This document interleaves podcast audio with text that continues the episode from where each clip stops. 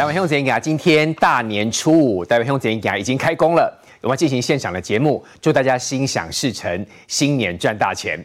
我们来看到昨天晚上，蔡英文总统拍板定案了，由前副总统陈建仁担任行政院院长，就是新的阁揆。那么前桃园市市长郑文灿担任副院长。前基隆市市长林佑昌担任内政部部长，那内政部的次长陈宗彦呢接任是政这个行政院的发言人。传出说驻美大使萧美琴要回到台湾来接外交部部长，那么进一步呢也可以跟赖清德搭档参选二零二四。而这一次的新阁揆朝的是女性还有年轻化的方向。明天早上十点钟，总统府会正式的对外宣布，会有更多明确的人选跟消息。那么这一次的总统大选呢，谁要出来选？郭台铭说生命决定。那柯文哲前市长就帮侯友宜解套，一共侯友宜在新北市十三年，他是可以选总统的。那么柯文哲这一次过年当中，他也是新春四处走透透，他为自己的二零二四暖身。至于说蓝白合，国民党跟民众党合，柯文哲公布扣脸啦，一共这个 DNA 不同，没有融合的可能。另外还有美国的媒体说了，说新科的这个众院的议长呢麦卡锡，在今年春天会到台湾来。麦卡锡一直反攻立场很鲜明，主张说应该强化美国跟台湾的关系，增加对台湾的军售。那麦卡锡接的位置是谁呢？是去年曾经来到台湾的裴洛西的位置。那给哈东西，这个裴洛西到台湾来的时候，当时中国很抓狂，出动了非常多的军机来干扰我们台湾。我们呢至少也出动了二十架次的军机来护航。学者说，一公吼，那这次麦卡锡真的到台湾来，北京所以一定会有动作的。今年春天也有台湾跟美国跟中方三个国家关系很特别的互动。今天多位来宾，初五大开工，已经到现场来进行出这个即时节目的是，又准备跟各位介绍我们的资深媒体人汪杰明。祝大家初五迎春纳福，好爽爽赚钱。这东西带给老朋友了哈，建明哥啊，今天那个内阁会朝着女性跟新这个年轻化的方式，所以今天你排我们第四个发言是好，没问题，因为其实都是女性嘛，是是是，我们一定要让女性发言，对，是是是是，尊重女性。是，右手边这位是也是我们资深媒体人林玉慧，我也好，祝大家红兔大展，红兔大展都昂怕怕啊！你好，今天那左手边我们谢谢欢迎今天来到现场的是简淑培议员。大家好，祝福大家玉兔迎春赚大钱。第四位，有没有发现他瘦很多呢？邱明玉，明玉姐，大家好，跟我一起奋发图强，然后可以扬眉吐气，然后继续甩油吗？嗯，没有没有，要就是大家这个赚大钱。明玉姐整个，明玉姐整个脸都小一半了哈，真的真的就恢复到年少女时代，她一直都很少女啊，对对，就更少女时代，对。这个体态年轻啦，我们心态也要保持年轻。对然后大三元，大家都给换仔多叹急啊哈。是，我们来看新格源的消息。一早，前副总统陈建仁的黑色座车家里缓缓驶出，即将接任新阁揆的他，这几天密集和总统蔡英文会面，讨论阁员人选。据了解，两人拍板定案，副阁揆人选内定，由前桃园市长郑文灿接棒，政院秘书长李孟艳留任，新任内政部长则是前基隆市长林佑昌，交通部长王国材留任。为了强化沟通，内政部次长陈宗彦将接任行政院发言人角色。过去陈建仁在担任副总统的时候，就陪同蔡英文。总统面临了许多的考考验跟改革，而他一向是以温暖而且充满韧性的政治性格来处理，而我也有信心，他能够在这个部分做好朝野的沟通，然后带领整个行政团队持续坚定而且充满韧性的向前迈进。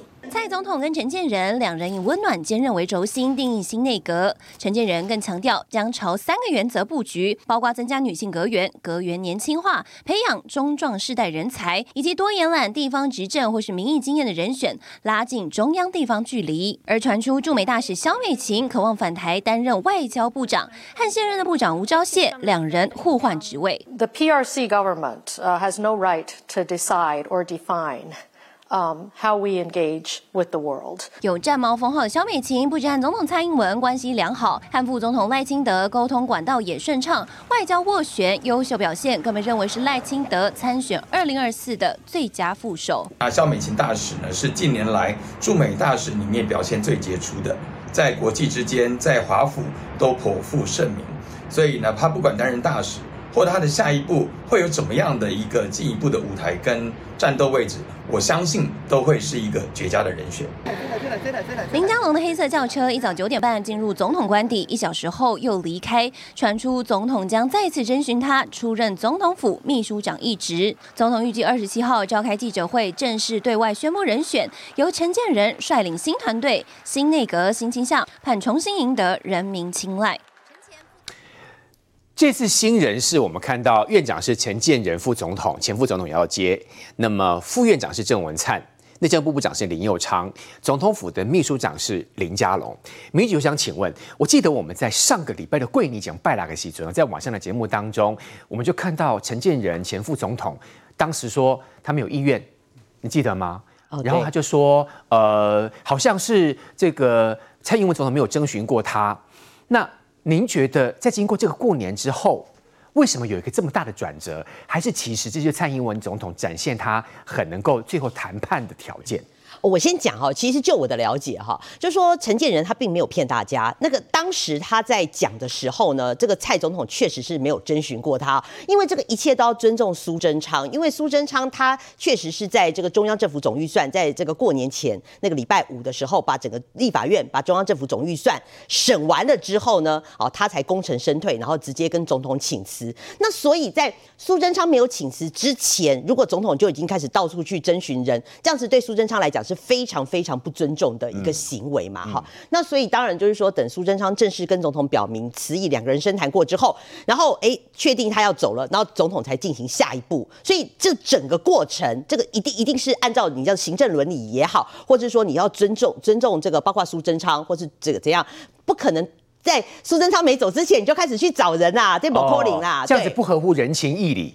这个这个也是啊，这个总统不会做这样子的事情哦，所以陈建仁这个按照这个媒体的这个披露出来，他总统也是确实是在这个昨天昨天哦，就是跟陈建仁见面之后哦，前天啦前天，然后才开始发布这个消息。所以一般都传说说陈建仁要接行政院院长是媒体创造出来的，还是从民意堆砌出来的？是怎么回事？这个当然就是说，大家会有所揣测嘛，包括就是说有呃，包包括就是说，包括民进党这个九合一啊，包括败选之后，当然有些人会期待说，你内阁是不是要整个大改组啦？然后苏贞昌是不是要下台换人？类这种声音都有啦。那我还觉得还是取决于苏贞昌。苏贞昌呃，他决定哦，就是他自己在这个脸书上也讲过很多次了。他跟总统在九合一败选之后，他也跟总统请辞了两次嘛。那后来总统就这个真的就准准他辞了，就说整个内阁是焕然。一新啦，好，那必须要讲，就是说，呃，我认为这个呃，总陈建仁呢，确实是一个好棋啦，哈。那总统跟陈建仁谈过之后，我觉得民国民党也不用见缝插针啊，一开始在讲说啊，陈建仁不可能啦，他舍不得放弃他什么四五十万的什么月薪啊，这个，我觉得，我觉得这研究，我觉得赵少康去讲这种事情哦，就是你心里。眼中只有钱，你看得到钱，你才去想说人家陈建仁是这样子的人。你以陈建仁跟蔡英文多年的这种革命情感，这种打拼哦，我觉得如果总统真的是拜托他来担任最后一年的这个这个阁揆的话，我觉得陈建仁是不管是为了国家，或者说为了这个挺蔡蔡总统，我觉得他会他都会来这个以身相挺嘛。包括我觉得陈建仁也不是第一次哦出来就是说以身相挺，当时在。二零零三年的时候，我们有这个内阁 SARS 的时候，哈，有没有？然后来也陈建仁也是临危受命出来去担任这个卫生署署长，来帮大家度过这个 SARS 的危机。所以包括就是说，他对于处理疫情或是处理 SARS 这个期间，然后甚至他在刚当副总统的时候，他有处理过年金改革，有处理婚姻平权，这都是非常非常棘手的那种烫手山芋啊。但是在陈建仁这样稳健的带领之下，你看一年的时间呢，开了无数无数次的座谈会。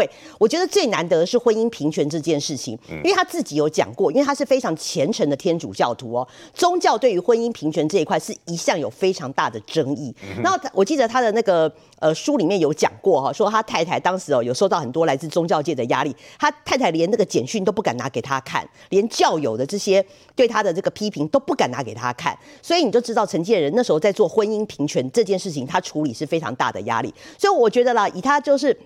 你知道很多记者现在知道陈建仁要来当行政院长啊，大家大家都觉得说哦，有一个温暖的大人哥要来做内阁的这个哦这个呃阁揆啊，其实大家都对他蛮多的期待。我认为啦，不只是他宗教家的情怀啦，包括说他处理这么多的，你看从 SARS 时代的危机处理、婚姻平权、年金改革这么大的，你看军工教的反弹当时是多么大哦，可是他可以一年开两超过两三百场的座谈会哦，我觉得你可以，他是非常有耐心、有耐心去处理这样子的一个事情。我记得过年前我们在做这个政论节目的时候，明姐你应该也记得，是不是议员也在现场嘛？哈、嗯，明姐，我记得当时有其他来宾说，说他很不忍，不忍让陈建仁来接行政院院长。因为到时候要接受很多的立委啦，很多这种所谓官员的质询，怕可能对他有点不尊敬。可是他竟然把那个重担给扛下来，哎，是啦，国民党有很多磨刀霍霍嘛。我看这几天很多的评论出来啦，就说，哎，到到时候一定会就针对他高端啊，什么事情啊，就要开始拿他开刀。论、啊、连论文这件事情都好再扯出来，什么都要问他。论文事情，包括当时他在当呃。第一任跟这个蔡总统搭档竞选的时候，就已经很多什么医学期刊啊，哈，这个论文什么抄袭什么事情啊，这个都已经都已经讲过很多遍了。我觉得在炒炒这种旧闻呢，没什么太大的意思啊。我觉得还是说要对针对未来这一年呢，他的到底要做什么事情？我觉得一年不一定是看守内阁，哎，他还是很多的一个开创性哦。尤其很多人期待，哎，比如说二零零四蔡赖赖清德，但我们要谈论赖清德拼。就是定于目前为止看起来是定于真要拼总统，那当然行政院要做他一个很大的一个那个后盾嘛，哈，所以我会觉得说内阁哈，就是找陈建仁来，他看起来是一个温暖的大人哥，不是每一个人都要跟立委针锋相对，他也许可以就是说可以展现他另外一个不同不同层面的阁魁，我觉得可以对对行政立法来讲都是一个焕然一新的气象啊。所以北院我说实话哈，东西呀，陈建仁副总统而且这种媒体专访的时候，一共。我没问没被问过我啊，然后想说他喜欢做研究啊，当时我的心里非常焦虑，嗯，我还在节目当中一直讲说，你们告诉我苏贞哪里做的不好，为什么一定要换掉他？嗯，然后我记得您跟我讲说，好像就是一般以前民进党如果选的不好的时候，就会有出现这个所谓要负责阁魁要总辞的情形，嗯嗯嗯，结果过了一个年，我相信由陈建仁来当，那真的是众望所归呢。刚才明玉姐所讲那么多的过去，还有。就没有所谓没有人选的焦虑，你认为呢？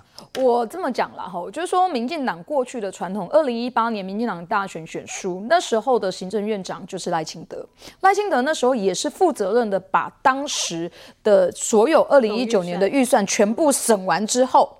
他才去跟总统辞职，不管别人怎么样说他，就是撑到那个时候。对对对对对，所以今年的状况完全一模一样，就是说，就民进党的内阁来讲，辞职，你知道我离开这个地方，我别人的骂就不会骂到我了，反正骂的就是另外的一个行政团队了，就不是我的事。但不管是赖清德，或者是不管是苏贞昌，他们都是忍着这个所有的辱骂，嬉笑怒骂。忍着把所有的总预算审完，这不是为了民进党，而是为了国家的国政能够继续延续。隔预算审完之后，接下来当然就是我的责任政治的开始，我就是去跟总统辞职。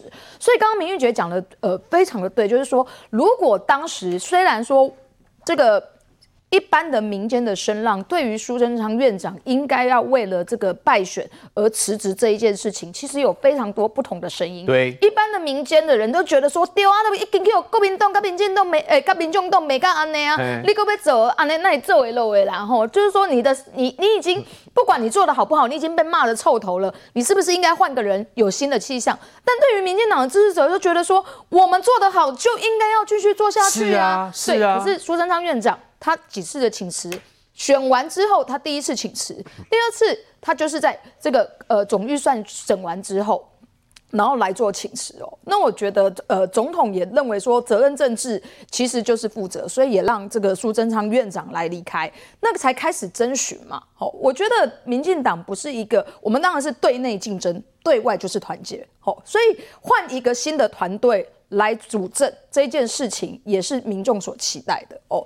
那陈建仁其实大家都知道，刚刚明玉姐所讲的，从这个二零一四年以来，二零一六年以来，吼，就是说他跟这个呃蔡英文的合作几乎是无缝接轨。你没有看过有任何史上有哪一个副总统这么忙的，这么配合？你看，而且这么忙啦，嗯、忙着被骂，嗯、对不对？哎、欸，年金改革，你看他被骂成怎样，甚至有人就是集结了团队，然后去包围他，去抗议他，可是他不为所动，嗯、他依然用笑笑容的方式。我真的看到他每常常看到他在这个座谈会上面，我都觉得说这个人的这个气度真的是值得我学习。怎么可以令下面的人把他骂成臭？骂了那么多，可是他还能够依然的维持这样子的笑容，听大家把话讲完。哦，所以从陈建仁从二零一六年来跟着这个蔡英文总统，我们的这个团团队刚刚讲的年金改革、司法改革、婚姻平权的事情，其实都看得到他的身影，而且也做得非常非常好。所以当这个呃新的团队要组成的时候，陈建仁当然是这个。人马之一，嗯，或者是说是名单之一，他很适合，他太有经验啊。是，所以你刚刚讲说什么国民党就说啊，你什么为了钱呐、啊？我告诉你，为了钱那就继续留着。他为什么要去当副总统？他那个学术地位这么高、欸，哎，对不对？他为什么当时二零一六年要来帮忙，要来一起参与选举，愿意帮国家尽一份力量？对，因为他就是为了觉得自己有一份心心力想要付出嘛。第二个是他的家庭的的成长背景对政治其实不是陌生。他后来生涯选择了学术，但他过去从小到大，因爸爸的是底下高雄选举嘛，他们家就是高雄黑派嘛，所以他们对于选举、对于政治其实不陌生。再来，他在立法院。会被询，会不会被被这个所谓的国民党击垮？不要忘记，他以前是卫生署的署长。嗯哼，哦，所以这些东西对他来讲，其实都是过去就有的经历。然后，那当然新的团队面对的就是新的挑战挑战。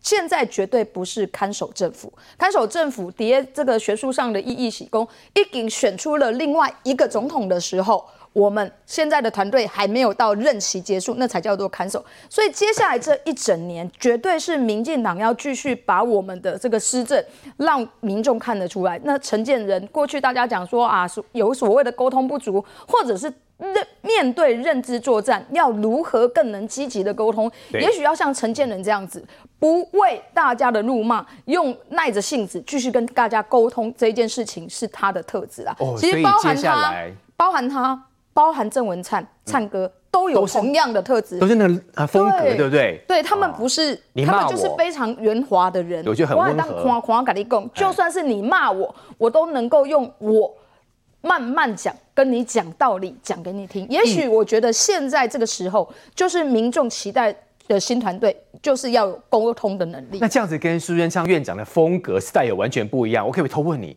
他会去哪里？苏贞昌吗？啊，苏贞昌。当然我，我我我要讲，我个人很关心这件事啦。苏贞昌院长其实这个呃也七十几岁了吼，不管是这个总统呃内阁呃呃行政院长当过两次了吼，包含这个民进党的党主席他也当过两次。他退休哦？我觉得他绝对不会退休啦，因为你看他的英美调啊嘛，你看他辞职完之后，他跟总统辞完之后，隔一天七点。二十五分就出门，大年初一，他继续率着行政团队去慰劳当天大年初一在工作的这些政府部门。这个过年嘛，无，嘛，对，就是大家大概都比较有可能时阵，苏贞昌院长带着红包去慰劳大家，这就是苏贞昌院长啊，就是冲冲冲啊！所以无论如何，他离开行政院院长的这个职位，他还是会继续在这个呃守护民主、守护民进党这个部分，我认为他会继续有角色。但应该没有入阁哈。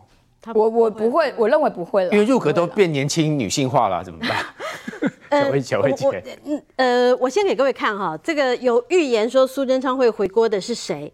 是在一月二十五号，也就是昨天的赵少康。啊、那他在中国时报接受中国时报的独家访问，他觉得苏贞昌会再回锅。他讲都不准吧？呃，当然都不准啦。然后呢，另外还有一位哈，这个是行政院长找不到人，郭正亮哈，这也是号称哈，这个蓝媒最喜欢找的所谓的。哦家权，哎，他讲苏家权，这两位都错了，所以我不晓得这些人到底是在乱什么东西的。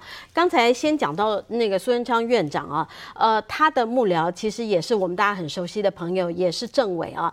那呃，过去呃曾经帮他写过、撰写过非常多的稿子，也对苏贞昌院长其实是非常的了解。那他说，呃，这次呢，院长其实要离开的时候，他曾经呃，他也帮他准备好了一份的稿子，但苏院长说他要自己写他自己的稿子。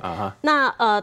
但是我想黄志达政委呢，他是对于苏贞昌院长的心情，他是最了解。所以刚才文瑶问的，我想用黄志达政委他的这个说法呢，我觉得可以回答。他说苏贞昌院长他会啊在民间做一个台湾人，那只要台湾有事，只要台湾需要他，只要民进党需要他，他绝对会挺身而出。苏贞昌院长就是这样子一个可爱的人啦。嗯、那呃，我刚刚其实听到了这个，包括呃明玉，包括这个舒培，其实讲到这整个。呃，苏贞昌院长在他还没有口头啊，这个跟嗯、呃、蔡英文总统正式来请辞的时候，这个蔡英文总统是再怎么样都做不出来说要先打着灯笼去找人要来取代苏贞昌院长。那个时候一定陈建仁一定是第一顺位，因为过去这个其实呃嗯。在民进党内，或者是在呃过去有非常多次讨论哈，那呃常常呃陈建仁副总统都是被讨论的人选之一。对，那但是从来都没有听到蔡英文总统说打着灯笼哈要先去找陈建仁呃这个副总统先来做备胎，这是绝对不符合这个人情义理。只有说上个礼拜六的时候晚上八点多在总统官邸开会，很多委员被找进去了，很多这个派系的这个大佬都被找进去了之类，就这样。那我觉得苏贞昌院长就跟这个当时的呃赖清德副总统一样，他们要把这个总预算要把它完成之后，那呃他们才请辞，这是基于责任政治。我先跟各位报告，如果说总预算如果啊他没有完成。那就他们请辞的话，那这个可以说是一个宪政上面一个非常大的一个危机。嗯、那到底会怎么样？你整个的立法院就变成要再来空转一次，嗯、你整个的立法院要再重新，所有的行政部门要再重新提出一次的预算，重新提出一次的这个预算的话，那这个整个国家要在原地踏步要踏多久？所以他必须在这个位置上，包括赖清德呃副总统的当年，还有包括苏贞昌院长的前一阵子，他们必须在这个位置上面包忍辱。负重，然后完成他们的工作。那更何况苏贞昌院长，他在这个过去几年来，他的政绩是大家都看得到的，所以我觉得，呃，包括他们这几位的院长，民进党在这个蔡英文总统上任这从林权，然后到赖清德，然后到苏贞昌，到未来的这个陈建仁副总统，我觉得这些啊都是呃在台湾未来的行政院长的任内，绝对是可以留下那个一笔一笔非常成功的政绩。啊，那我想想来讲啊，现在就开始已经有很多的抹黑了。我刚刚已经看到像赵少康啦，像这个郭正亮啦，已经有很多抹黑。今天呢，赵康又讲，他说这个叫不伦内阁，什么意思啊？就高端啊、呃，说这个高端呢，呃，怎么样怎么样，他这是不伦。然后这个呃，这个郑文灿呢，有学术论文的这关系也是怎么怎么不伦，哦、所以他就直接给他定义叫不伦那个，就已经开始贴标签了。嗯，我觉得你们这些人才是不伦呢。怎么说你们这些人才是不伦呢？你看看，呃，以陈建仁副总统，他针对于高端的话，他本身是什么？他是一个受测者。他就是一个单纯的受测者，然后他本于一个公共知识分子，他的良知，然后他又是在这个公卫领域当中，国内上面首屈一指。不要讲国内，他是国际上面首屈一指。刚才讲说有呃有人在讲说什么他在意中研院一个月四五十万，你要知道他是美国的国家科学院，也是。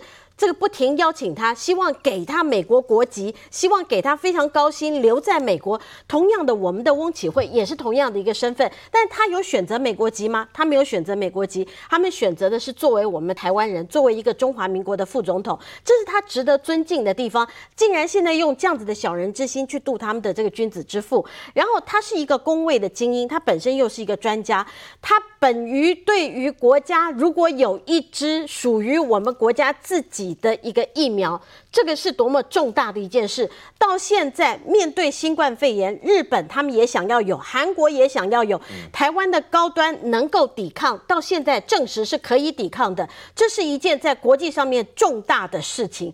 那呃，以这个陈建仁副总统他的专业，他告诉大家，这个叫什么不伦？我觉得赵少康你才不伦，我觉得像郭正亮现在拿这种的批评的人才叫做不伦。嗯，那第二个哈，呃，我觉得呃，陈建仁副总。总统，或者是刚才提到的郑文灿呃市长，他们最擅长的是沟通哈。刚提到了包括年金，然后包括呃过去的 SARS 啊，那包括了在这个婚姻平权的这个过程，陈建仁副总统做了非常多啊，真的是呃让外界看到我我每次看到这个副总统，还有甚至于在呃这个。呃陈时中呃部长在在选台北市的时候，你看到他他每次脸上挂的笑容，你看到他真的是圣光充满。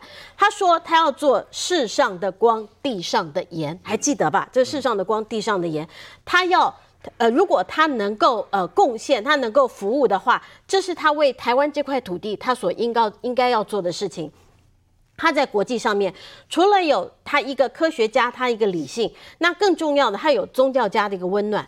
他是国际上面，哎，他是圣骑士，哎，是台湾跟欧洲现在我们在欧洲唯一的邦交国梵蒂冈，那呃跟这个教宗跟教廷能够保持直接沟通的一个非常重要的一个关键角色，所以他这样子的一个人物，他又擅长沟通。刚讲到呃郑文灿市长，郑文灿市长他是在桃园的时候，他能够不要说绿营的。他甚至于蓝营的，你只要啊这个有任何的需求，那去找他帮忙，他绝对可以帮你找到一条这个合法。然后呃，又可以帮你解决问题，让这些的议员可以去面对他选民的一个最好的方式。所以这个是为什么在呃桃园的蓝绿议员都会服他的一个道理。所以呃，过去或许像呃文瑶刚所提到的孙章院长。他因为他个人的霸气，我我讲有人啊、呃，这个不喜欢他的人认为说他的霸气啊，可能他觉得不喜欢，但喜欢他的人认为他说他霸气就是执行力啊。如果没有他的霸气的话，我们怎么守得住非洲猪瘟？我们怎么能够对抗疫情呢？那但是呃，接下来台湾要面对的是在国际上面更重大的一个挑战，因为你可以看到现在国际情势上面，俄乌战争现在又进入一个新的篇章，除了说要进入新的一年之外，现在欧洲已经要把新新的这个武器坦克要全部要进入到乌克兰，嗯、那呃，这个美国也在重新检讨。那对于台湾的军售时程是不是慢了一点？嗯、那这些呢，都是台湾在国际上面我们要面对新的一个课题，如何跟国际上面沟通？新的院长、新的副呃新的副院长，绝对是可以带给台湾一个不同的气象。明天早上会有宣布最后确定的这个人选，不过今天这个我们首先露出的应该就是不会有任何改变了哦。不过还有更多更细的，包括有年轻的方向跟女性的方向，也是委员所说的温暖的战斗内阁即将就位，而接下来整个的问政方式会有完全不一样的风格。我们稍后回来。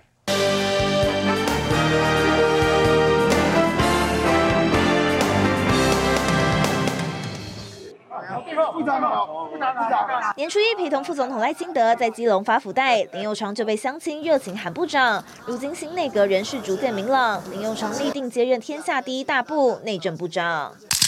相较于林佑昌本人低调，妹妹抢先在脸书 po 文直呼恭喜我哥。据了解，蔡总统日前已和林佑昌谈过，但要等新阁揆约见后才算完成程序。六年级的林佑昌毕业于台大城乡所，是民进党内的中生代幕僚世代，在府院党都有历练。二零一八年开始深耕基隆，在蓝大于绿生态下蹲点六年。二零一四年才以十万高票当选基隆市最年轻市长，八年任期届满时缴出八成二施政满意度成绩单，现在正式站上接班梯队，党内立委相当看好。依照林右昌市长八年的基隆市长的经验，而且让基隆做了大改变，相信他绝对可以胜任这样的一个职务。我相信这个接班是一个呃完美年轻世代轮替的一个接班。另外，现任内政部次长陈宗彦在新任阁魁陈建仁征询下，预计转任行政院发言人。传出陈建仁是对陈宗彦在疫情指挥中心期间的表现留下深刻印象。很多人在利用这种假的混乱的方式，来让社会产生在防疫的过程里面造成混淆视听。这个这个方法都非常。对整整体的这个社会是很不好的。你说有中从中国回来的民众，是不是？对对对。因为你讲大陆，我实在不知道是哪一个国家。身为防疫五月天成员，陈宗彦态度坚定，口条分明，对发言工作也相当熟悉。二零一八年起就兼任内政部发言人，也曾任台湾省政府与花莲县府发言人，更是赖清德台南市长任内的小内阁成员。未来将担起向媒体民众清楚说明政府政策的重要窗口。而这次府院的新人是我们看到院长陈建仁、副院长郑文灿、内政部部长林佑昌跟总统府秘书长林佳龙。那么赵少康已经开始贴标签了，他说这叫难看的不伦内阁。不伦内阁的部分，刚刚与会者特别回应过，不过我们再来看到，也是这个民众党哦，张其禄说，他说陈建仁非强势的阁魁，他说未来可能出现强兵弱将。他讲这个方式针对陈建仁而来的吗？杰明哥，他说所谓的强兵弱将指的是陈建仁吗？另外，上一段我们特别让三位女性的这个来宾可以先讲一下他们的看法，因为传出说这一次整个的阁员的方向朝是年轻化跟女性，但问题是这个所谓的女性是不是所指的是萧美琴？因为一直有传言来说驻美代表萧美琴。可能要回来台湾接任外交部部长，杰明哥你怎么解读？好，我们先来谈哦，就是张其禄所说的话。当然，我从头到尾不知道张其禄在说什么，什么强什么强兵弱将之类的。他只是可能就是记者访问他，他就呃随便说两句话吧。其实他真的不太了解陈建仁这个人哈，就是他应该要做点功课。当时在二零零三年、二零二年的时候，SARS 的时候，当时的陈建仁他是如何去面对全世界没有办法去处理的 SARS 哦？那时候整个 SARS 横扫了整个亚洲还有中国，但是呢，台湾就是第一个先知道说，只要发烧就是感染，然后把这事情给解决掉。那个人叫做陈建仁。那时候他接手的时候，正好是万华这发生的医院整个被封城的一个状况。那时候连马英九担任台北市长都没有办法处理的事情啊，是陈建仁把这事情扛下来，给人。张其禄没有就没有去做功课啊。那另外一部分当然有谈到，就是当时的年金改革。我如果把时间再快转到在这个五六年前当时的年金改革那画面，我想那是非常让大家觉得是一件。就是生当时，呃，陈建仁说，你没有坐那个位置，你不知道地狱是什么样的状况。因为那时候坦白讲，那一年多的时间，几乎媒体不断的讨论这个事情，还有八百壮士。那时候陈建仁不断提出，呃，就是想法递橄榄枝给这些所谓的退这个退退休的反对人士而言。那时候的状况基本上你可以看到是一面倒的。可是陈建仁讲一句话说，如果不改革，对年轻的公务员来说这是不公平的。那我们都知道，如果当时的退辅会如果不做退辅制度，如果不做改变的话，确实就是跟现在的劳保一样，年轻人在把钱交给退休的人，而年轻人没有办法得到好的帮助。但是曾经人在把这个事情解决完之后，他也特别提一件事，从今天开始，要求希望行政院每一年至少拨补两百亿以上的钱交给这个劳保。现在我们这金额要增加了，可能今年要拨补金额是超过一千亿以上。当时他就断言这部分其实也给了劳保跟所谓退抚有个明确的看法。我想张其禄应该回到那个年代去看那个时间的时候，他。怎么会觉得陈建仁会是一个弱弱将呢？这是一个非常可笑的事情。他只是沟通的方式应该是很温和，不过立场是很坚定的。对他的，你知道学科学的人就是很大的特质哦，就是大胆假设，但是小心求证。而小心过程、小心求证过程当中，是每件事情都必须要。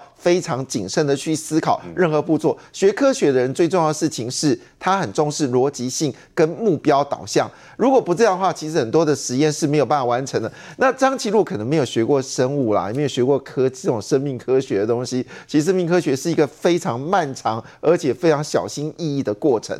也就是说，你如果真的是在中研院工作，都知道你。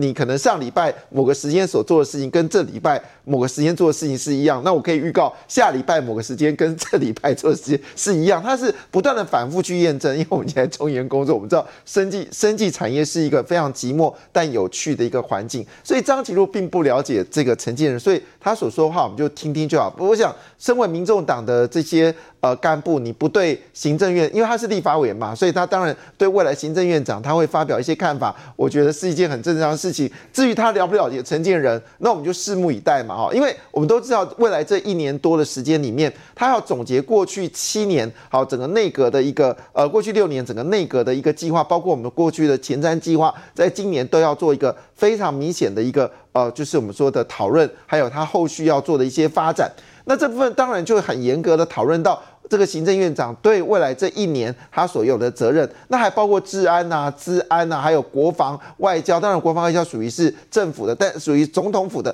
但相关的这些事情都要做总结。那你认为，如果今天不是陈建仁跟蔡英文总统的关系这么好，陈建仁会扛起这个责任吗？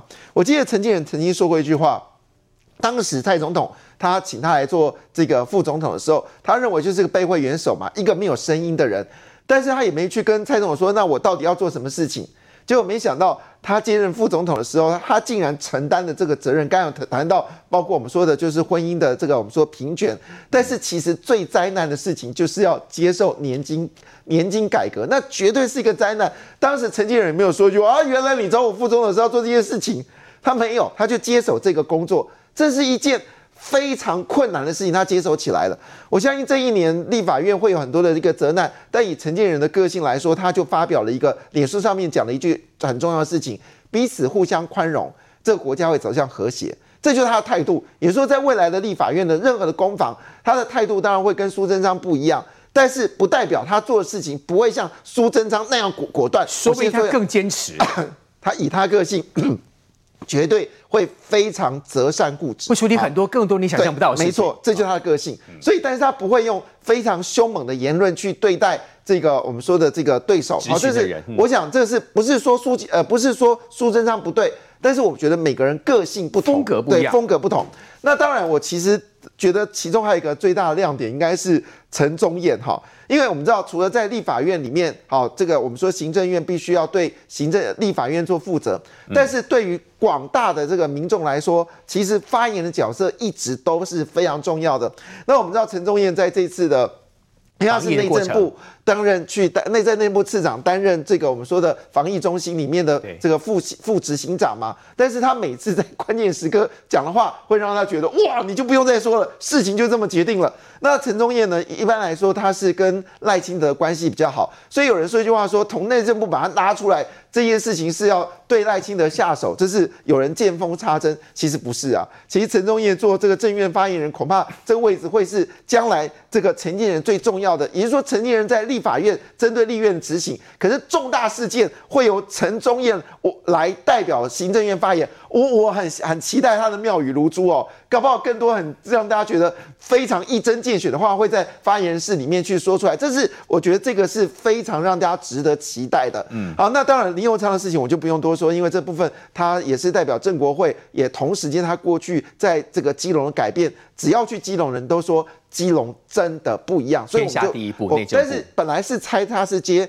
交通部长了哈，但是后来是决定接内政部长。那当然可能原因是因为王国才跟苏贞昌关系不错，继续留下来，我们就继续看到底这个布局是怎么回事哦。但我相信内政部由这个林佑昌出来的话，稳定警方的这个士气，可能是林佑昌要做的事情，因为不用担心，他以他的能力，这件事觉得 OK。那当然，大家考虑的问题就是说，因为蔡总统特别提到一件事情哦，也在媒体上看到，就是女性阁员会比较多。但是我们现在能够看到的悬缺哦，大概只剩卫福部了哈，因为大家说卫福部应该呃现任的这个薛仁应该会离职，是，但是卫福部。现在说的事情很可能是王必胜啊，所以现在等明天就知道。那那女性会是谁呢？我比较好奇。好，另外一部分呢，当然就是我们说的呃，就是财政部，因为财政部确实去职了嘛，哈。那这个前任财政部长已经去职了，那会是个女生吗？如果呃，如果这部分现在你现在带财政部长是一个男生，所以整个过程当中你说要一个女生，大家想的就是外交部长了，因为名单上面啊，呃，你你可以看到这是今天的自由时报嘛。名单上面看出来也都是男生啊，对，所以那女生，所以是帮萧美琴在都是男生嘛？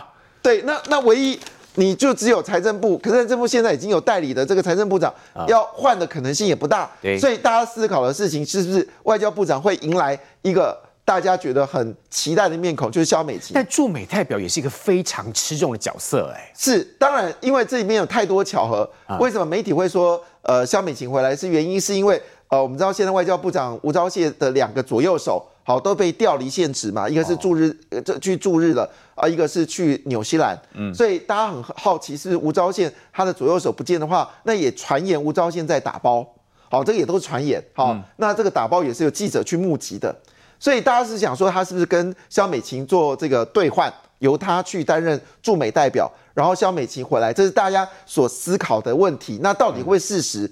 以目前的这个台面上的名单来看，我们似乎真的没有看到新的女生出现。好，那唯一可能就是是不是肖美琴会代表外交部长？啊、那当然有人说他可能代外交部长，他驻美的关系更重要。其实外交部长其实对跟驻美关系也都维持一定的一个对等的关系，所以我们就看在明天是不是公布出来，结果是肖美琴会继续留在美国，还是回来担任外交部长？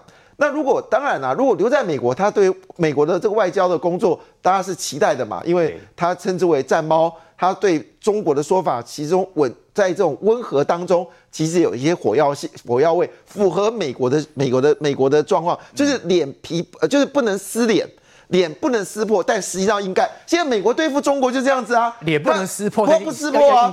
但是事实上，你看到在太平洋的军事是不断增加嘛？是。你看 F 二十二是真的到了这个美日本去代替这个 F 十五嘛？对。那事实上更多的是我们无人战机、无人的这个潜水艇也是设计对中国嘛？但不说破啊。那会不会说呃这个情况会有些改变？大家就会注意到说，是不是在女性阁员里面有一个让大家觉得哇？哇，wow, 就是 surprise surprise 的，那现在能够 surprise，大概就小美琴。苏培议员，我相信您过年期间哦，一点嘛做不一样哎。嗯，那今年过年期间，我跟我们的亲朋好友都在讨论，到底谁要来接行政院院长？嗯，因为大家都吓到了哈，陈建仁不接哦。可是其实都是不对的消息。嗯，您觉得这样的一个名单一出来，嗯，包括刚刚我们讲的这些哈啊，包括萧美琴，嗯，您觉得如果以请您来评估萧美琴有没有可能真的回来台湾做外交部部长的话，你认为机会大不大？我当然都觉得，因为你你看哦，从郑文灿、林佑昌、林佳龙，其实他们几乎都是这个野百合学运世代，甚至林佑昌市长他更是幕僚世代，哦，就是说更更是往下一点点的这个时代，那这已经符合年轻化了。哦，那刚刚杰明哥讲了说，哎，我们的内阁改组是不是除了外交部之外，没有其他的女性？不会啦，还有啦，比如说农委会。哦，农委会陈吉仲要要陈吉仲要回去学校，他回学校去教书了，可能很。那我要讲的是说，不是他那个位置就一定是女生啊，因为我们是总统，所以我没有办法去判断。但我觉得这个呃，要多找一些女性，多找一些年轻的，我觉得都这都是对民进党对于女性，对于不同呃性别族群、不同世代的栽培。好，因为包含这个呃，刚刚我们讲的这个呃呃中燕。哦，陈忠燕，他其实也是过去是议员，台南的议员，然后没有胜没有胜选之后，到了台南去做小内阁，或后来中央执政之后，他到了这个呃内政部去做历练，做政次，其实这都是一个历练的过程，都是在栽培人才的，所以现在新的这个呃阁揆来主主。组阁之后，这些人其实都已经准备很久，而且也历练很久。所以萧美琴除了接外交部部长之外，也顺道来跟赖清德搭档选二零二四。他跟他跟这个赖清德呃主席本来就很呃，之前在立法院是同事，后后来他们曾经也一起出访过，对，所以。萧美琴跟赖清德不陌生，所以机会很高。呃，赖清德副总统他访美的时候，那也是由萧美琴大使来做安排。对，刚刚我们的画面其实都有看到，那时候应该就是萧赖萧配了。我能不能是赖萧配，我不晓得。但我觉得萧美琴也是个人才，而且他到了这个美国去当驻美大使的时候，他在这个跟美国跟台湾的关系里面有这么大的进展，大家都看在眼里。那萧美琴跟吴钊燮对换好不好？呃，这两个人才的运用要看这个时间点到底接下来的目标要是什么。我们的目标会是什么？我们的目标当然是要让美国的关系跟我们的关系要更紧密嘛，对不对？对。哦，那这样子的交换会让美国跟我们的关系会更紧密，或者是有更多其他的考量。如果吴钊燮当这个驻美代表的话。他也曾经，他也曾经在，他曾经也当过，他也是驻美代表。他在陈水扁总统的时候，他曾经是驻美代表。对他，他在陈水扁总统的时候也曾经当过驻美代表，所以驻美代表对呃吴钊燮吴部长来讲也不是一个陌生的职位。所以把他换回来更好选二零二。但问题是说，要要讲的是说，现在把他这两个位置做调换有什么样必要？啊的的的的任务吗？对我觉得从我来讲，我觉得这两个位置其实是我们外交唯二重要的位置。所以谁其不管是外交部部长或者是驻美大使，哦、嗯，这两个都这两个位置都非。非常重要。嗯、那这两个人去做做调换，有没有需要做调换？我觉得这两个人都做得非常好啦。哦，在这个部分，其实有必要换没办法。当然，这当然是总统的职权呐。那当然，如果萧美琴能够回来担任副总统，我觉得她很棒啊，我也觉得她很好啊。哦，所以而且我我相信她一定得到非常多的掌声。她带回来的一定会把从这个在美国的这个政治圈，大家看到她的不是大使的大使。好，带回来，带回来台湾，让其他如果他真的当了外交部部长之后，是不是可以把他在美国这样子的特色扩及到美国之外的国家？对，我觉得这也是大家可以期待的。我知道玉慧姐要补充，嗯。呃，我想我先讲讲肖美琴呃大使，她在美国呃过去呢，美国也有台湾日，在很多的这个职棒球场上面都会有台湾日。但是呢，肖美琴大使她到了美国以后，让美国职棒球场上面，不管是在 Mets 或者是在呃 New York 的这个洋基球场上面，你看到台湾日，让所有的台湾人找到了作为一个中华民国国民，作为台湾人的光荣。那这个其实就是萧美琴大使啊，她在美国她呃入力非常深的一点。那另外呢，萧美琴大使她在啊她的大使馆里面常常办理啊这个宴会。她在这个宴会当中啊，她不是说请这个 catering 啊，然后到家里面来，或者是请他的 chef 来来这个料理一道美国人喜欢吃的牛排。她不是，她把台湾我们夜市的这个小吃如何来。介绍给所有在国际上面、在美国上面的这些外国朋友，能够更加理解我们台湾文化，这也是小美琴大使，他帮我们台湾的文化拓展到国际上面。那呃，他现在呢，这几天正好有一条新闻，在美国华盛顿的外交圈里面啊，有一位他虽然没有大使的头衔，但是呢，他是在美国的外交圈里面这个举足轻重。最有大使的那个派头板桃哈，然后最有那种在外交的分量的那一位就是肖美琴，这是美国的媒体的报道。那我就呼应刚才这个呃舒培议员所讲的，因为外交部长跟驻美大使在现在台湾来讲，这两个位置是等量齐观的，因为台湾现在在国际上面来讲。不管说是在美中贸易战持续，或者是在印太战略当中，外交部长他必须总理的是除了美国以外，美国当然也包含。那呃，整个的这个世界上面如何来看待台湾？那呃，在美国的部分呢？你看美国前一阵子杨恩有多少的美国的众议员，有多少的美国的重要的这个呃呃的一些民意代表，甚至于现在也也传出来说麦卡锡他也可能会来到台湾。对，这些都是需要跟美国官方进行非常。相呃信任，而且非常机密的一个沟通才能够完成的，所以我个人认为肖美琴一定会留在美国。他不会啊，在这个时间点上回来。那呃，至于会不会是副总统，我个人的，基于爱猫的立场，我当然希望这个。让他回来。但不是啦，但是这个实在太私人，这个这个理由太 low 了啊。我觉得应该啊，台湾需要什么样的总统跟副总统，我们应该要放在所有台湾人的格局上面来看，什么是对台湾人最好，哪一个人放在哪一个位置上面最好。我刚刚讲吴钊燮这个部长，他放在外交部长的位置非常好。然后呃，肖美琴大使放在驻美代表的这个位置上。非常好，这个是现在对于台湾最好的一张牌。那至于刚才说啊、呃，还有什么部长？哎，我们教育部长，教育部部长哦，这个也是非常大的部啊。哦、那呃，劳动部长现在也是女性。那我们还有非常多的这些部长，科技部啦，那甚至于数位部，是不是有可能是女性？这我不知道，这是总统的职权。嗯、但未来的这个各个部会的部长的人选，恐怕呢，都可能会朝向有女性或者是更年轻的一个呃部分来发展。所以这个府院的人选，明天就会知道了。我们大概是抓紧时间，在还没有正式宣布之前，今天来跟大家讨论一下。稍后回来继续来看到是二零二四谁要选。如果说赖清德配萧美琴，那如果说郭台铭说由神明决定，那柯文哲已经在准备很久了，而且他还帮侯友谊解套，说侯友谊在新北十三年可以选。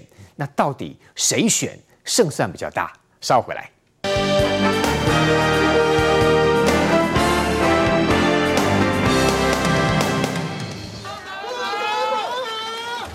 统赖清德大年初五一早来到嘉义县水上乡苦竹寺，进场时与迎接人员击掌，看起来神情相当愉悦。在嘉义县长翁章良、立委蔡玉宇等人的陪同之下，上香向神明祈求国泰民安，同时也感谢嘉义县民对他的支持。呃，清德啊，在这边的党主席参选的过程当中，嘉义县投票率上悬，哈啊，我们得票率上悬，我在这跟大家说多谢，跟大家说多谢，哈。呃，清德啊呢，啊一定啊认真拍拼，吼，一定认真拍拼。嘉义县支持者的热情从排队人龙就看得出来，有家长一大早就带着两个孩子来排队，还特地穿上应景的兔子装，还有人从高雄回到阿妈家，专程带着赖清德的书来排队领红包。他们心里都有一个共同的愿望：祝副总统当选二零二四总统。祝他二零二四当选成功。赖副总统发完红包之后，还走向媒体区发红包，但对于内阁问题却是笑而不答。来领红包，来来来来。谢谢谢谢。温暖又坚定的。谢谢谢谢谢谢谢谢。赖副总统随后赶往嘉义市和新港奉天宫，继续拜庙发红包。对于民众的要求，来者不拒，展现亲民的一面。从刚才赖清德副总统的回应当中看得出来，就诚如刚上对我们讲的，那边哇，这里阁揆人选还有很多人情义理在啦。啊，可能是赖清德副总统干嘛讲？啊，都马仔都在呀，他可能就不便多做说明。当然啊，不过讲到赖清德副总统，上一段我们特别提到是萧美琴，嗯，大家一直觉得说，好啊，如果搭档来选二零二四的话，以民进党的支持来讲，当然觉得有年轻的有女性更好。所以如果赖清德搭配萧美琴，是一个非常好的人选。第一个想继续问明玉姐，就是萧美琴，我扣脸不？从驻美代表回来台湾，先当外交部部长，然后，然后可能在是不是就是代职参选或怎么样？我不知道。好，这可以讨论。然后呢，选总统的人选当中，郭台铭其实在今年过年当中，大家一直一直不断揣测他，郭台铭是不是他也是有意愿再出来选一次？还有包括这个侯友谊啦，包括柯文哲，你怎么看？哇，这两个问题都要博杯呢，你也不敢明确讲就对了，真的太难了哈。第一个先讲肖美琴呢，刚刚这个与会有讲到，就是说《纽约时报》这个是美国非常著名而且非常有影响力的报纸啊，他做了一篇肖美琴的这个人物的侧写啊。那当然啊，他把这个标题也非常的耸动，就是说华府最具影响力的大使。好，那这是非常非常的不容易，你在一个非常重量级的报纸，他用这样子的标题，为什么？因为第一个，我们跟我们跟美国没有邦交，所以对萧美琴来讲，她其实非常多的困难哦。包括第一个，她不没有大使的头衔，然后第二个就是说，我们不能驻大使官邸的双向员，甚至我们连很觉得很心酸，连一个挂国旗都会变成一个非常争议的外交事件。但是肖美琴她这个报纸是用说她是用战猫外交啊，去赢过中国的战狼外交。那她形容肖美琴说，那个战猫，因为肖美琴本身很爱猫嘛，她的个性就像猫一样哦，可以走在这种钢丝上行走，而且还。可以用轻活灵巧的身段，你就知道说我们在外交的处境是非常的艰难。我刚刚讲了，大家觉得很不可思议，我们跟美国关系这么好，但是只碍于说，因为我们没有正式的邦交，所以我们。连国旗都不能挂的状况之下，萧美琴竟然可以成为华府最有影响力。他是用大使的头大使的称呼来称呼他。他说他可以直通直通白宫，而且每天每天都可以跟华府重要的官员来通电话。所以你就可以知道说，萧美琴她在这个已经打入华府的这个核心了。在这样的状况之下。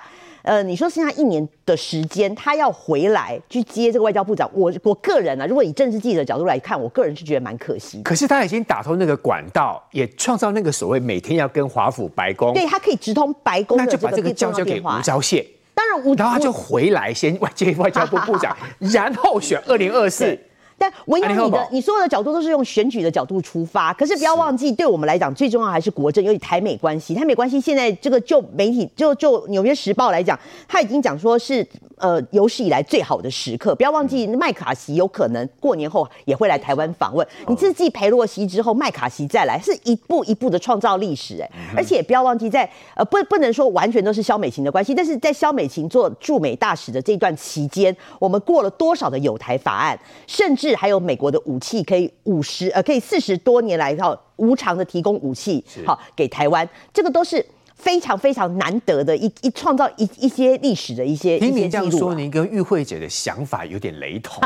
当当然就是说，苏北议员是没有明白说啦。当然，如果我我我我必须也承认说，吴钊燮也是一个很好的人选。他他是驻美的经验不比萧美琴还少。他是从美民进党没有执政哦，民进党还没有执政的时候，民进党就有驻美的代表。他是前辈哎。对，他是从民进党没有执政的时期，萧呃吴钊燮就去做民进党的一个驻美代表。是，所以。代表说他对美国其实也知之甚详啦，好，那他也做过驻美代表，所以等于说两个人谁去做，其实我都觉得蛮好。只是说你萧美琴花了这么多时间的努力，他已经可以直通华府的核心，希望能够更好的长期出现。对，那你这个时间点，你是只是为了选举的考量，你把他调回来做外交部长。当然，我们政治的角度来讲啦，我我知道每个很多人不同的看法啦，好，我我我会觉得说，那不如你还是留在华府，美琴继续驻美代表，创造创造一些记录嘛。那吴钊燮不会换吧？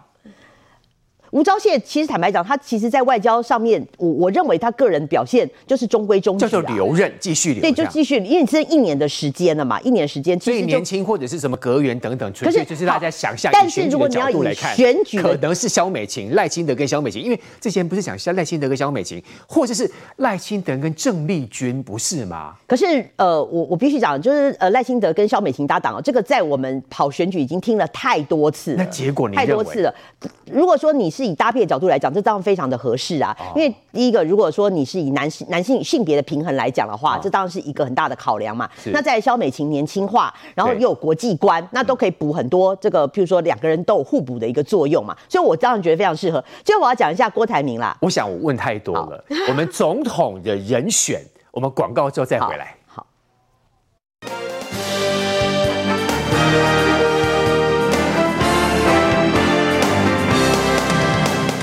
来到台中与彰化庙宇参拜，积极备战二零二四。不过想问鼎总统大位，外界关注究竟会不会蓝白合？柯文哲在前一天曝光的专访中表态，没有合作意愿。在现阶段，合作可以考量嘛，融合融合有困难了。合并更不可能嘛，对不对？他、自己说怎么合作，这他、这个就是要随着时间的进行再去思考嘛。两个党大方向上真的合不了。柯文哲在专访中解释，为了避免民众党泡沫化，到现在完全没有合作的想法。讲到民众党与国民党党员年纪与学历结构差很大，更拿酵母菌举例，两个酵母菌要结合，必须 DNA 很接近，但蓝与白 DNA 不一样。民众党其实它的党员结构哈，跟民跟国民党跟民进党相当不同的。你去做那个党员的这种从年龄的分布了、学历的分布了哈。入封面会打招呼吗？没有，跟赖清德很好啊。这个本来就你看我我骂过赖清德嘛，同一批老师教出来的。拒绝国民党的同时，柯文哲还向同样在台中发红包的新任民进党主席赖清德递橄榄枝。不过，从二零一四一路征战，一直不断给予支持的老婆陈佩琪自曝有空巢期的忧郁倾向，更抱怨柯文哲给不了支持。两个小孩子就到国外去念书，那。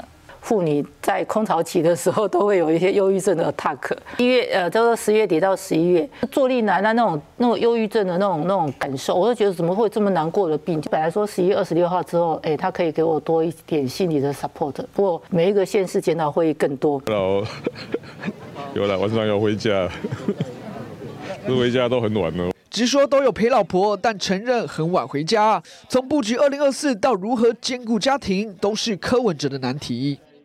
好，说到二零二四的选举，明玉姐，你自己先挑好了。您觉得你想讲的是 郭台铭？好，请讲。你你说这个也是要博杯啊。哦、但但是，我觉得就是说，刚刚我们在广告的时候有讨论，我觉得舒培讲的蛮有意思。他就说，那如果你不选的话，为什么不赶快表态？你说郭台铭如果不选，为什么不赶快表态？对，因为这个也是一般人嘛，你要选就选，不选就不选嘛，你就何必在那边扭扭捏捏？在想什么？对，这个在讲什么？呃，我必须讲，我就是说，我觉得郭台铭他也有，他虽然是生意人，但是他呃有选有有初选过了，他有受过伤哈。但是他现在学聪明了，这很多事情，就像朱立伦，你要是说我一定会做好做满，然后后来你就完蛋了。你的很多事情啊，你要又找淡水阿嬷出来帮你解套啊，所以你就不要去讲做好做满，或是我一定不会选。话不要讲的那么快，对，跟绝对是是。那我不知道说郭台铭，其其实就我跟他身边聊的的的一些想法啊，就是说郭台铭，你可以看。看他很多的动作，就是很蛮暧昧的，就是呃，应该是没有要选的几率是比较大了。你认为他没有要选的？因为你可以想象吗？就是说，你选总统大选哦，总统大选不是我们选一般的什么村长、村里长这个立委什么的，你完全没有政治幕僚。哎，郭台铭之前帮他选的那些政治幕僚啊，比如说什么蔡庆瑜啊、什么李正浩这些，都已经四散在各地。反正郭台铭有意愿、有粮草，一些政治幕僚就会来了啊。好，你要这样讲也是可以，可是这跟一般人的做法不一样。你就是通常你要选的时候，你都会有一群人，选总统你只剩一年时间呢，然后你这边就是说你你有怎么快，你都不用盘算，你都不用上课哦。像包括呃那个侯友谊，他要选的时候都已经有开始找老师来帮他上国政的课，那连他的这个新春谈话都有一些两岸的幕僚来帮他做一些拟稿的动作。你郭台铭要选，你这些完全都不用吗？还有你的财产申报也是一个很大的问题哦。你这些都不用及早准备，只剩下一年不到一年。年的时间都要选呢，你看他现在身边连一正常的这个选举幕僚都没有，所以你说这样子要怎么选？你说有钱然后一呼百应大家都来吗？这个就很容易像那个柯文哲的复测。你郭台铭捡到篮子都是菜的结果的话，变成你没有身边没有一群政治幕僚，你会走得非常的艰辛啦，会走得很艰辛。你像柯文哲，我真的觉得柯文哲就是一个最好的例子。你旁边没有专业的政治幕僚，柯文哲当时为什么会上？是因为民进党的这群幕僚，好像林鹤明这些人，啊林锦昌这些人操刀过多少次，选过多少的选。选战，他们累积过多少的经验来帮柯文哲出谋划策，才能够让柯文哲这样子一个政治素人短期速成，然后去选上台北市长？你郭台铭里面没有这些人，你靠你一个人，我真的觉得很难。好，那我就要讲是说啊，郭台铭，你说他没有起心动念，还是有一些小动作，包括他今年的红包“国泰民安”，很多人去解读说郭台铭安，然后他讲的时候，哎，交给神明来决定，然后甚至呢，他去呃送这个南投的哦，南投的这个呃对指南宫送。虎头兰，一家，哎，对。哎，话是一回事，重点是虎头兰，因为它属虎啦哈。可是你看虎头的虎头兰，是不是他想做蓝营的虎头？嗯，对我倒觉得这个也是蛮有意思的。嗯、所以我会觉得说，郭台铭现在是不是在创造一个？我觉得他在丢一些议题哦，创造声量，也在测风向。我就要讲，据说啦，据说他去板桥的慈惠宫哦，虽然他没有跟侯友谊同台哦，但是他前脚跟后脚啊。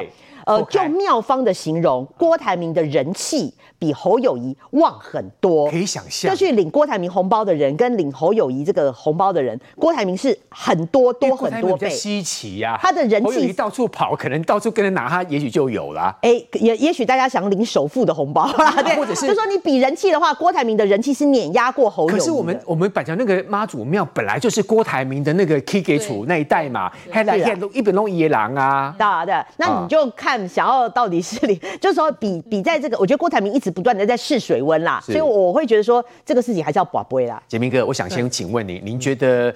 我觉得明玉姐她虽然讲说要跋杯，可是她心中已经讲出来，大家认为她认为可能机会不大。对，那如果单凭以郭台铭来讲，您认为？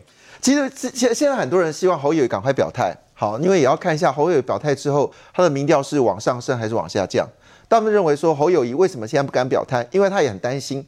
现在一表态的时候，他的声量会不会是在表态的时候最高？之后开始检视他对国际的事务还有两岸关系，他没有办法做得到。所以朱立伦现在在帮他帮在帮侯友宜加分哦，就是因为朱立伦要不要选是一回事，但是他现在很明显是朱立伦现在的起手式呢是跟两岸有关，他提出一个所谓的两 D 好 defense，还有所谓的这个我们说的就是我们说的这个呃就是双方能够聊，就是能够。就是能够沟通沟通啊，所以也就是说，这部分其实是侯友谊的一个弱项，因为侯友谊在对美关系的对中关系里面，他确实没有办法提出他的论述，这是他很大的一个问题。那这部分是要需要靠国民党来帮他补强，但是因为朱立伦现在的民调还是维持百分之八嘛，这是非常低的一个状况之下，所以我们认为他所做的每件事情，不见得是为了他自己量身定做，而是为了。未来的候选人再做出一个明确的方向。当然，如果他所提出的看法能够帮朱立伦拉拉分的话，朱立伦也不排除他也会出来选。但是最后一定是民调来做决定嘛。那现在就现在侯友宜的态势已经很清楚，就是说他前阵子提出一个呃不要做强国的棋子，在呃其他的一个民调里面显示，他就掉了七点五个百分点的一个支持度，就是活生生血淋淋在一个月之内。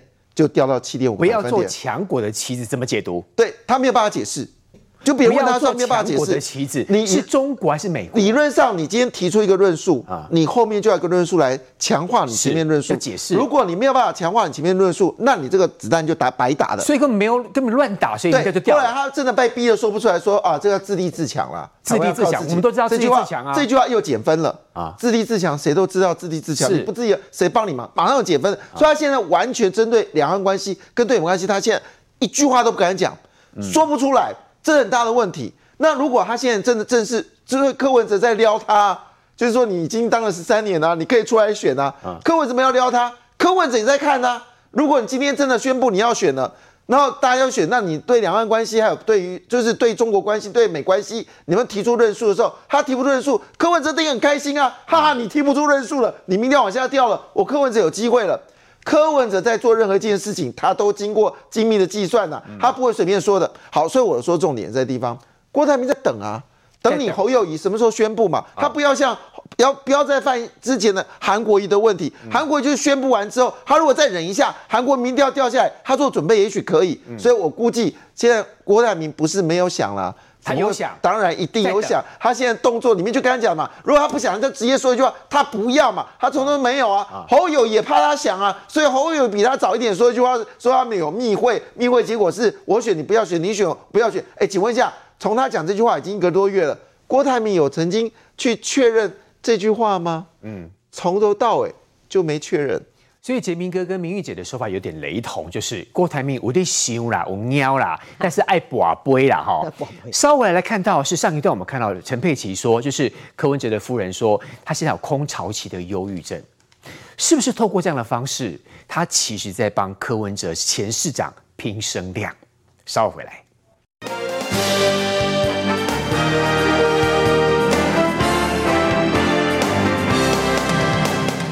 好，二零二四给大家一单车哦，台湾向前行已经走 live 现场的即时的这个政论节目了哈。舒飞，因为先我想请问，上一段当中我也比较调皮啦，我把郭台铭、把侯友谊、把这个柯文哲加陈佩琪都拿出来讲了，嗯，因为这一直以来都是二零二四非常热门的人选，嗯，你想先讲哪一位？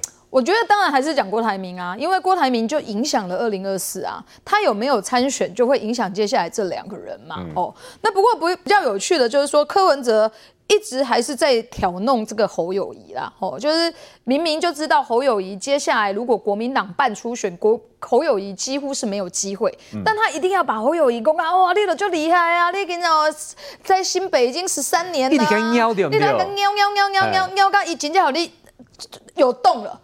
柯文哲才会有机会，不然柯文哲依照他现在目前的政治声量，他几乎就已经就还没有参选就已经被出局了，也是的状况嘛。哦，所以他必须要让郭台铭或者是侯友谊真正愿意参选的时候，他才会趁乱。当局势大乱，他就形势大、哦，逼他们两个尽早表态。对，所以他当然就是对对对对，所以他希望大越多人的参选，他就会越有机会嘛。那这这这就是柯文哲的利基嘛，因为他自己从这个二二零一四年到现在，他的政治声量还有他的政治政为政治能量，其实都已经是大家了解的嘛。比如比如刚刚的那一段陈佩琪的那个部分，他。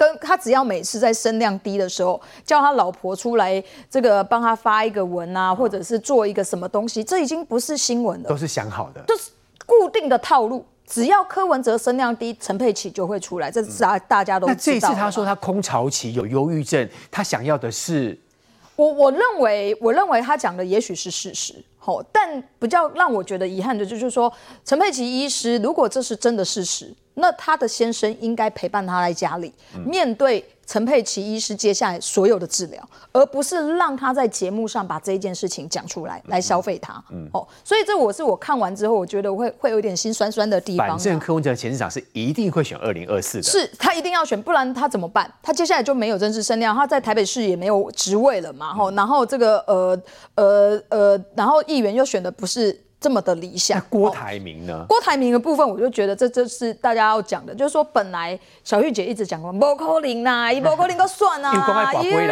这个上一次的选举选的这么惨，而且他真的是心灰意冷，他觉得他看看破了所有的人，国民党对他也没有很尊重他啊。国民党这个他明明是国民党的金主，可是国民党对他来讲，他参与初选居然对他这么的粗鲁，对，所以他已经已经心灰意冷了。可是你看他，他从这个去年。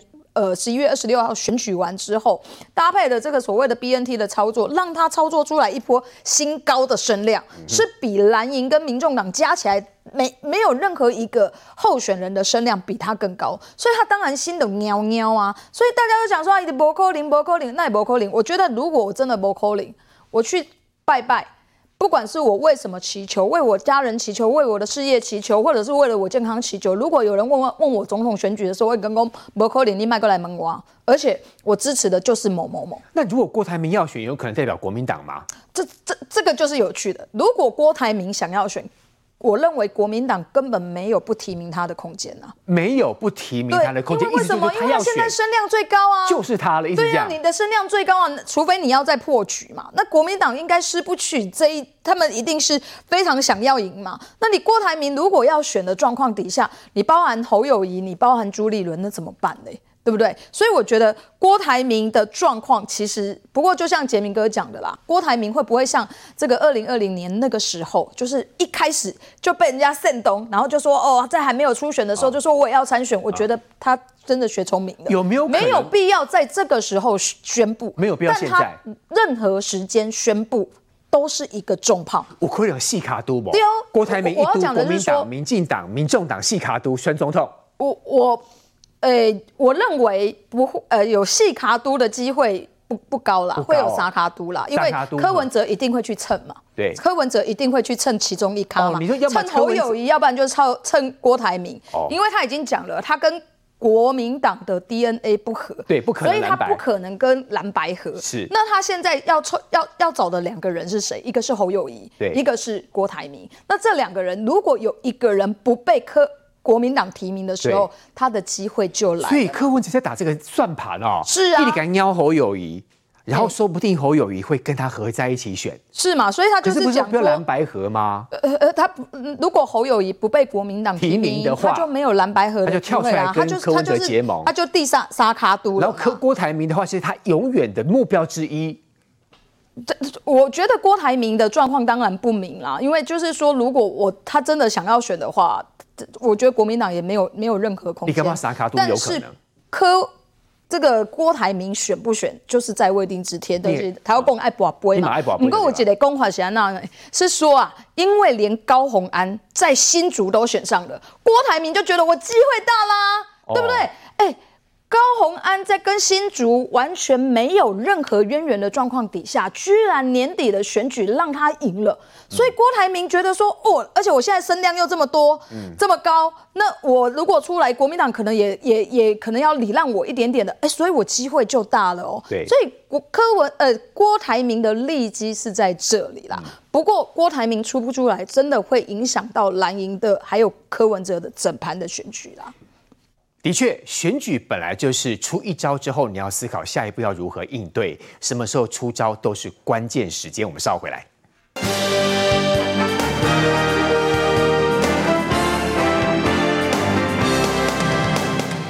好，针对二零二四选举，我想观众朋友跟大家都一直在讲说，到底郭台铭选不选？因为郭台铭选不选，也牵动了包括国民党、民进党、民众党的布局。刚刚广告的时候呢，大家都知道说这个郭台铭其实资产非常大啊，大家都讲了哈，讲嘛哎邀请啊郭台铭出来算啦，因为一定出来算哦，大家可能可以多一点，因为选举有一些商机，对对对，大家可以发点小财。对，那哎这也许郭董如果听进去的话也好啊，因为毕竟。刚杰明哥说，他一年鼓励多少？六十几亿啊！今年可能会到七十亿。因为去年去年红海做了六兆新台币，毛利七个百分点。也这样你要这样，他一个人拿六十亿的红包，因为他是最大股东啊。那就那就让大家台湾的贫富差距缩小一下，这样可以吗？让大家有有选举才可以赚。玉姐你怎么看？我觉得那个呃，诚如郭台铭郭董哈他自己所说，他现在真的陷入天人交战哈，真的是天人交战。呃，为什么呢？我相信啊，郭台铭本身他其实对于上一次国呃国民党是这样对待他，他到目前为止他真的是阴影还在。但是呢，郭台铭身边有很多人呢，尽管说他没有幕僚，但是大家都想着说，哎呀，选举如果我也可以发一笔小财，帮郭董哈来筹划幕呃办办活动也好，哎，这个真的是也蛮不错的。所以这是为什么现在看起来。郭董啊，他现在心痒痒的。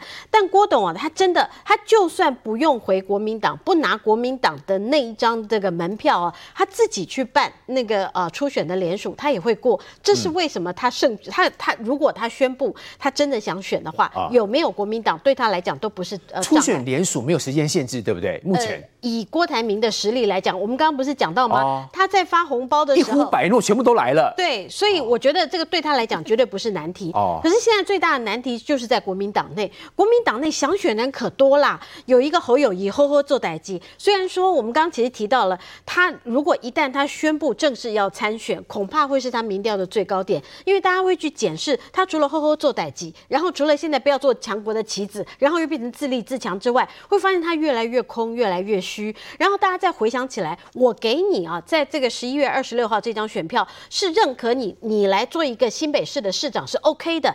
但但是你如果要做一个国家的元首的话，在内政、外交、经济上面，你到底有没有把握？甚至于在面对中国的这些呃抗战的的对抗跟压力上面，不是一句“吼吼做歹计”这样子就可以来解决的。所以未来他遇到的挑战将会越来越多。更重要的是，他的挑战来自于外围，来自于大家对他能力的挑战也就罢了，他最大的挑战还来自于国民党的内部。不要忘记，前一阵子国民党内部连谁都推出来了，连管中敏都推出来了，他也要选哦。不是管中敏当然不想选呐、啊，啊、管中敏就管爷一他就出来说没有没有没有没有这回事啊，哦、他还还举了呃这个呃几字的诗啊，那出来讲说他绝对没有这个心愿，可是为什么会把管中敏提出来？